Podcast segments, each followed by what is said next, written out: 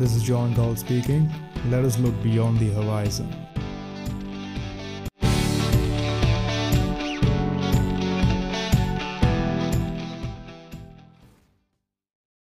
तो वापस से नेगेटिव इंटरेस्ट रेट्स के टॉपिक को कंटिन्यू करते हैं जैसे कि already no negative interest rates में जिन डिपॉजिट्स पे पहले बैंक्स आपको इंटरेस्ट देते थे, उन पे वो इंटरेस्ट कट करेंगे but in the same way Jin loans पे वो आपसे इंटरेस्ट लेते थे, उन लोन्स पे वो आपको इंटरेस्ट देंगे नाउ इसमें बैंक्स को अगर एक एफिशिएंट ऑपरेशन अपना कंटिन्यू करना है तो उसके लिए जैसा हमने इसे पहले के पॉडकास्ट में डिस्कस किया था नेगेटिव इंटरेस्ट रेट्स और डिजिटल करेंसीज के बारे में। सो so, अगर डिजिटल करेंसीज आती हैं if you have your online wallets जिससे आप कैश के थ्रू पैसा निकाल नहीं सकते। सो so, क्योंकि वहाँ पे आपके अकाउंट में परमानेंटली आपका जो करेंसी है वो सबमिटेड रहेगी बैंक्स के लिए उन डिपॉजिट्स पे इंटरेस्ट काटना बहुत ईजी है। बट ऑब्वियसली बात है अगर आपको डिपॉजिट करने के बाद अगर इंटरेस्ट देना पड़ रहा है बैंक को देन ऑब्वियसली आप डिपॉजिट नहीं करोगे। तो अगर कैश बेस्ड सिस्टम ही अपना कंटिन्यू रहता है तो वहाँ पे बेसिकली क्या होगा कि जो आप लोन्स उठाते हो उन लोन्स पे जो बैंक है वो आपको इंटरेस्ट देगा।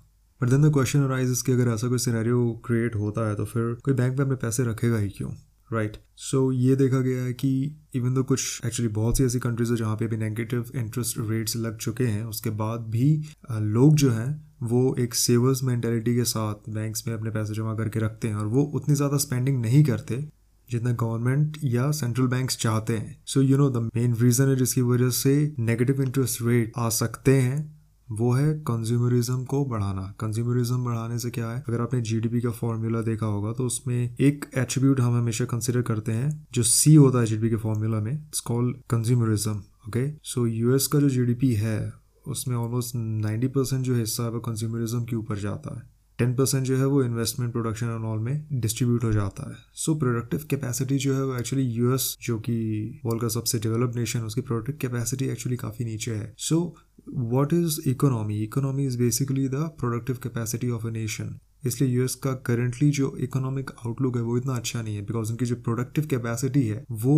पूरी तरीके से खत्म हो चुकी है। मैक्सिमम जो चीज़ें जो भी प्रोडक्ट्स एंड सर्विसेज़ वो कंज्यूम करते हैं वो बाहर से इम्पोर्ट होके आती है उनकी कंट्री में। सो so, कंज्यूमरिज्म को बढ़ाना ये सबसे मेन फैक्टर है इंटरेस्ट uh, रेट्स को नेगेटिव करने के लिए। बिकॉज़ ऑब्वियसली अगर नेगेटिव इंटरेस्ट रेट्स होते हैं तो एक नॉर्मल कंडीशन में बंदा पैसे डिपॉजिट करके नहीं रखेगा वो बाई एज एज लोन पैसे निकालते जाएगा बैंक से, क्योंकि उस लोन पे भी उसे इंटरेस्ट मिल रहा है right so it's a win win situation for the consumer but in the simplest sense आप ये जो समझ सकते हो कि वैसे में क्या हो रहा है, जो करेंसी है या जो मनी है, उसकी कोई वैल्यू नहीं रह जा रही है, उसकी वैल्यू ख़त्म हो जा रही है। इसके बाद क्या है, जो करेंसी प्रिंटिंग है, वो बहुत हाई स्पीड पे होने लगेगी एंड हाइपर इन्फ्लेशन की जो सिचुएशन है, वो बहुत कम समय में डेवलप हो सकती है। तो बहुत ही ज़्यादा नेगेटिव कॉन्सिक्वेंसेज हैं नेगेटिव इंटरेस्ट रेट्स इंप्लीमेंट करने के बाद।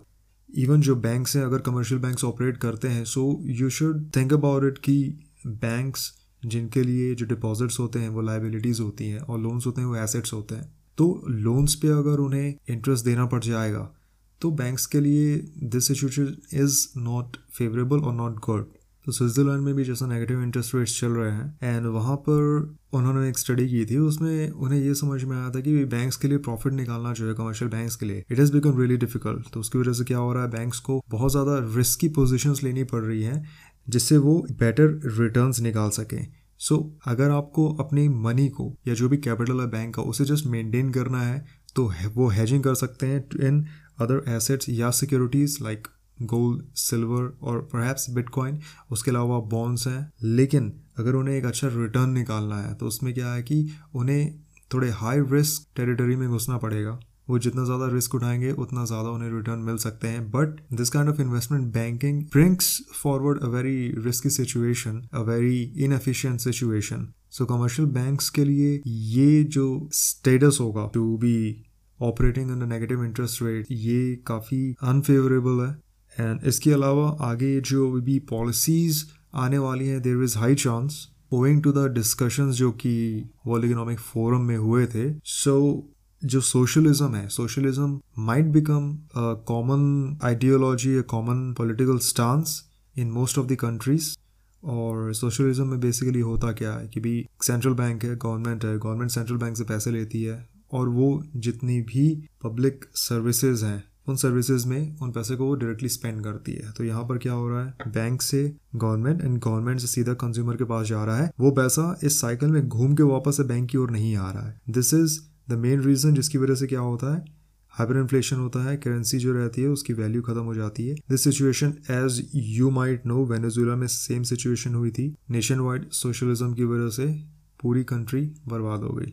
उसके अलावा सेम सिचुएशन जो है वो भी अर्जेंटीना में चल रही है। डबल डिजिट में वहाँ पे हाइपर इन्फ्लेशन है। गवर्नमेंट जो है वो लोन्स लिए पड़ी है। सेंट्रल बैंक से भी और जो इंटरनेशनल मॉनिटरी फंड है उनसे भी उन्होंने उनकी रेटिंग काफ़ी नीचे कर दी है। And there is high chances कि अभी इन द फ्यूचर उन्हें लोन्स मिलेंगे भी नहीं। सो so, उनके पास एक ही विपन बसता है क्या? उनका जो सेंट्रल बैंक है। सो so, अर्जेंटीना का जो सेंट्रल बैंक है वो हाई स्पीड में करेंसी की प्रिंटिंग कर रहा है। डबल डिजिट्स में इन्फ्लेशन है। और वहाँ के जो लोग हैं, जो कंज्यूमर्स हैं, जो वहाँ के सिटीजन्स हैं, उनके लिए रहना बहुत ज़्यादा मुश्किल हो गया है। बट ये जो सीन है, ये सिर्फ़ अर्जेंटीना में ही थ्रू द वर्ल्ड हमें देखने को मिल सकता है। बिकॉज़ वर्ल्ड इकोनॉमिक फोरम में there is a push towards socialism उसके अलावा ग्रीन एनर्जी सोर्सेज एनवायरमेंटलिज्म इन सारी चीज़ों पे बहुत ज़्यादा स्ट्रेस दिया गया है। एंड एक काफ़ी कॉन्ट्रोवर्शियल स्टेटमेंट वहाँ से निकला था कि in the future the people will own nothing so that is actually a very dangerous statement जो कि इंडिविजुअलिटी और प्राइवेसी के ऊपर एक बहुत बड़ा क्वेश्चन मार्क लगाता है।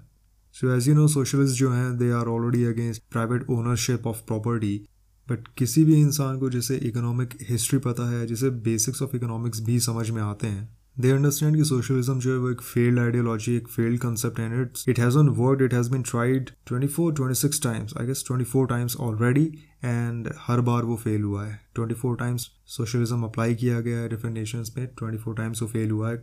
ज़ीरो परसेंट सक्सेस रेट है इसका। वेर कैपिटलिज्म जो है कैपिटलिज्म ने यूएस को वर्ल्ड का सबसे पावरफुल नेशन बनाया। उसके अलावा वेस्टर्न यूरोप में जो कंट्रीज़ हैं, वहाँ पे जो ग्रोथ आई है, जो लोगों का लिविंग स्टैंडर्ड में इंप्रूवमेंट आया है वो कैपिटलिज्म की वजह से आया। है उसके बाद में बहुत सारे जो नॉर्दर्न यूरोपियन कंट्रीज़ हैं, खासकर स्कैंडिनेवियन कंट्रीज़ उन्होंने एक कैपिटलिज्म एंड सोशलिज्म को मिक्स करके उन्होंने अभी एक नया system they are moving forward with new idea जिसमें जो गवर्नमेंट के पास एक्सेस अमाउंट ऑफ़ मनी या करेंसी अगर आती है तो they start using that money for improved services okay services को इम्प्रूव करने के लिए। एंड स्कैंडिनेवियन कंट्रीज़ में ऑनेस्टी बहुत ज़्यादा है ओके okay? वहाँ एशियन कंट्रीज़ जैसी या मिडिल ईस्टर्न कंट्रीज़ जैसी, वहाँ पे बहुत ज़्यादा करप्शन नहीं है। So you will rarely find कि वहाँ पर के जो पॉलिटिशियंस हैं they are among the richest people in the nation वैसा बिल्कुल भी नहीं है। वहाँ के जो इंडस्ट्रियलिस्ट हैं, वहाँ के जो ऑन्टरप्रनोर्स हैं they are the people who are obviously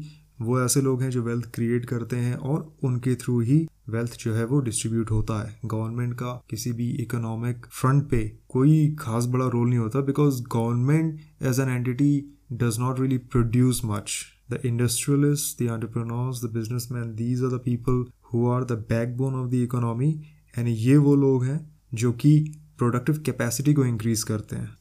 कि जहाँ तक कमर्शियल बैंक्स की बात आती है, एक प्योरली सोशलिस्ट सोसाइटी में कमर्शियल बैंक्स का तो कोई रोल ही नहीं रहने वाला है। Because as I told you how the chain goes chain कैसे चलती है? सेंट्रल बैंक से गवर्नमेंट गवर्नमेंट से सर्विसेज़ सर्विसेज़ यानी कि टू द पीपल क्योंकि ये जो सर्विसेज़ हैं, इनका फ़ायदा कौन? लोग ही तो उठा रहे हैं। सो so, इस चेन में कमर्शियल बैंक्स का कोई रोल ही नहीं है बिकॉज़ ये जो पैसा है जो पैसा पब्लिक सर्विस के लिए डिस्ट्रीब्यूट हो रहा है किसी भी वे में वापस नहीं आने वाला है। सो so, अगर आप प्योरली सोशलिस्टिक सोसाइटी में जाओगे तो वहाँ पे you would not really need any commercial banks so ये भी एक बहुत बड़ी स्कीम हो सकती है जिसमें जो सेंट्रल बैंक्स हैं they will become the all powerful the all leading institute of the country of a nation और ये वहाँ की गवर्नमेंट के साथ मिल के काम करेंगे। And not just economic policies physical policies ये बहुत सारी जो दूसरी इंपॉर्टेंट पॉलिसीज़ हैं, जो कि इम्प्लीमेंट होंगी बिकॉज़ यू नो जो फाइनेंशियल पॉलिसीज़ रहती हैं, वो बहुत ही ज़्यादा इंपॉर्टेंट है किसी भी बड़े डिसीज़न को लेने के लिए, किसी भी कंट्री में, चाहे वो पब्लिक वेलफेयर के लिए हो, या फिर किसी इंडस्ट्रियल नीड के लिए, किसी इंडस्ट्रियल एस्टेब्लिशमेंट के लिए, चाहे वो एजुकेशन सेक्टर के लिए हो ऑटोमोबाइल सेक्टर के लिए हो, या इरिगेशन सेक्टर के लिए हो। जो फाइनेंशियल एस्पेक्ट है किसी भी प्रोजेक्ट का वो बहुत ही ज़्यादा इंपॉर्टेंट होता है। और क्योंकि ये सारी फंडिंग गवर्नमेंट के थ्रू की जाएगी, जो कि इन टर्न फंडिंग लेगी सेंट्रल बैंक से सो ऑब्वियसली सेंट्रल बैंक का इन्वॉल्वमेंट इन सारे के सारे डिसीजंस में होगा। ना imagine if all the countries of the world जितनी भी कंट्रीज़ हैं, सबकी सब एक साथ अगर सोशलिज्म को एक्सेप्ट करती हैं तो हमें मल्टीपल सेंट्रल बैंक्स की भी ज़रूरत नहीं पड़ेगी। You can create one bank for the whole world and one currency for the whole world कुछ ऐसी कंस्पिरेसी थ्योरीज भी हैं, जहाँ पे इस चीज़ की बात की गई है। One institute that controls all the money supply or all the currency supply in the world and a single currency that rules the world. So अभी की अगर आप टेक्निकल सीन में देखोगे तो लोग बिटकॉइन को मानते हैं कि आगे चल के it can become the currency of the world but उसके चांसेस बहुत ही कम है, क्योंकि बिटकॉइन जो है वो एक डिसेंट्रलाइज्ड करेंसी है। और कोई भी इंटरनेशनल इंस्टीट्यूशन अगर एस्टेब्लिश होता है तो वो एक ऐसी करेंसी को सामने लाना चाहेगा जो कि सेंट्रलाइज्ड हो, जिसको वो कंट्रोल कर सके। So this is another major reason कि जो कंट्रीज़ हैं थ्रू आउट द वर्ल्ड या जो गवर्नमेंट्स है why they are not in favour of bitcoin और अदर डिसेंट्रलाइज्ड प्लेटफॉर्म्स और करेंसीज इसके बारे में थोड़ा डिटेल में हम आगे चल के किसी वीडियो पे डिस्कस करेंगे। So this was all I wanted to speak about in this recording and centralize decentralize currencies cryptocurrencies के बारे में हम नेक्स्ट पॉडकास्ट में कवर करते हैं। So till then take care and shares